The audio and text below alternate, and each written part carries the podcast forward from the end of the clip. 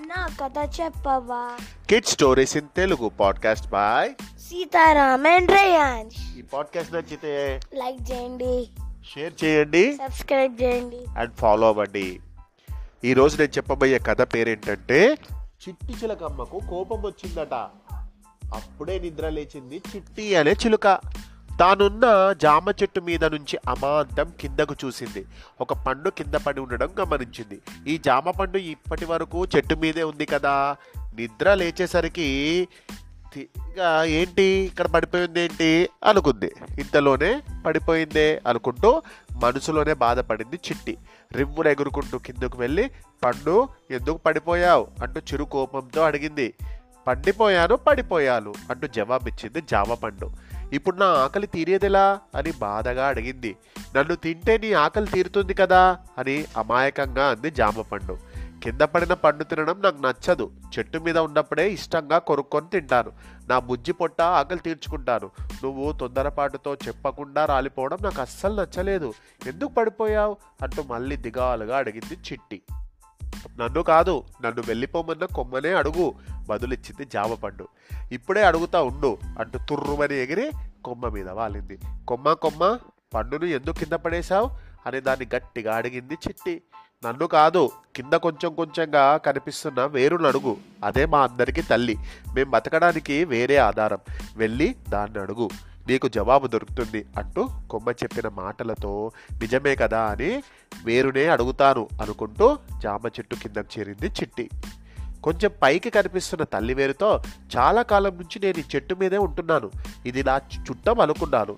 మీ పచ్చని ఆకులతో నా పచ్చని శరీర రంగు బాగా కలిసిపోయిందని మనం మంచి మిత్రులమని ఎంతో సంతోషించేదాన్ని. కానీ ఇప్పుడు నా ఆకలి తీరకుండానే జామ పండును ఎందుకు కింద పడిపోమన్నావు? అంటూ దీనంగా అడిగింది చిట్టి. ఆకలి వేసినప్పుడే పండును ఎందుకు తినలేదు నువ్వు? అని చిట్టిని ప్రశ్నించింది తల్లివేరు. నిద్ర రావడంతో బద్దకించాను. లేచిన తర్వాత తిందామనుకుని వాయిదా వేశాను అని చెప్పింది చిట్టి చిలక. వాయిదా వేయడం నీ తప్పు. దాని సమయం వస్తే పండు కింద పడుతుంది. అది చెట్టు సహజ లక్షణం. అందులో మా తప్పు లేదు అని నవ్వింది వేరు. నా ఆకలి నీకు నవ్వులాటగా ఉందా? కింద పడిన పండు తినడం నీకు తెలుసుగా? స్నేహితుడి ఆకలి గురించి కాస్త కూడా ఆలోచించలేవా? కొంచెం కోపంగా అడిగింది చిట్టి. మీకు సమయానికి ఆకలి వేయడం నిద్ర రావడం ఎలాగో? మాకు కాయలు కాయడం పండ్లు పండడం అవి రాలిపోవడము అలాగే. అందుకే బద్ధకం పనికిరాదంటారు. దేనికైనా సమయ పాలన అవసరం. నీకు ఆకలి వేసినప్పుడు బద్ధకంతో నిద్రపోయావు. ఆకలి తీర్చుకునే పనిని వాయిదా వేశావు.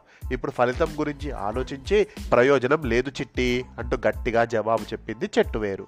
ఆ మాటలతో చిట్టి ఆలోచనలో పడింది. నిజమే ఆకలి వేసినప్పుడే తినాలి. వాయిదా వేస్తే ఇలాగే అవుతుంది. ఇంకెప్పుడు ఇలా చెయ్యను అని చెట్టుతో అంది చిట్టి. అప్పుడు వేరు చిన్నగా నవ్వుతూ చిట్టి ఇప్పటి వరకు నువ్వు అడిగింది చెప్పాను. ఇప్పుడు అసలు విషయం చెబుతాను. నువ్వు తినాలనుకున్న పండు ఇంకా చెట్టు మీదనే ఉంది. ఒకసారి పైకి చూడు. అలాగాని వెంటనే పైకి చూసింది అది నిజమే నిద్రమత్తులో అసలు ఏం జరుగుతుందో ఆలోచించలేదు.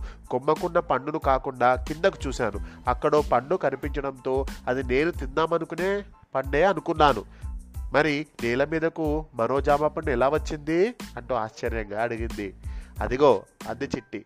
సరే ఇప్పుడు వాయిదా వేస్తూ మాటలతో సమయాన్ని వృధా చేయకు. ఇంకా ఆలస్యమైతే ఆ జామ పండు కూడా కింద పడిపోయే ప్రమాదం ఉంది. వెళ్ళు వెళ్ళు అని చెట్టు వేరు గుర్తు చేసింది. ధన్యవాదాలు మిత్రమా సమయానికి గుర్తు చేశావు అంటూ తిరిగి చెట్టు కుమ్మపైన వాలింది. ఎంచక్క జామ పండు తినడం మొదలుపెట్టింది చిట్టి. ఈ కథలో నీతేంటి బద్ధకం పనికిరాదు. ఎప్పుడు చేయాల్సిన పని? అప్పుడే చేయాలి ఇంతటి చక్కటి కథను రాసిన వారు కేవి లక్ష్మణరావు గారు. ఈ పాడ్కాస్ట్ నచ్చితే లైక్ చేయండి షేర్ చేయండి సబ్స్క్రైబ్ చేయండి అండ్ ఫాలో అవ్వండి. శుభరాత్రి.